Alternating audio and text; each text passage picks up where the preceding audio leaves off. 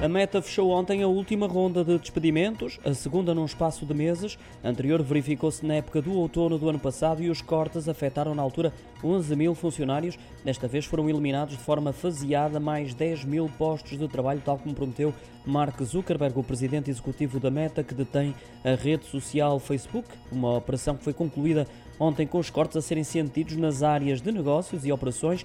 Segundo a agência Reuters, já tinham afetado as áreas de marketing, segurança de site, engenharia empresarial, gerenciamento de programas, estratégia de conteúdo e comunicações corporativas.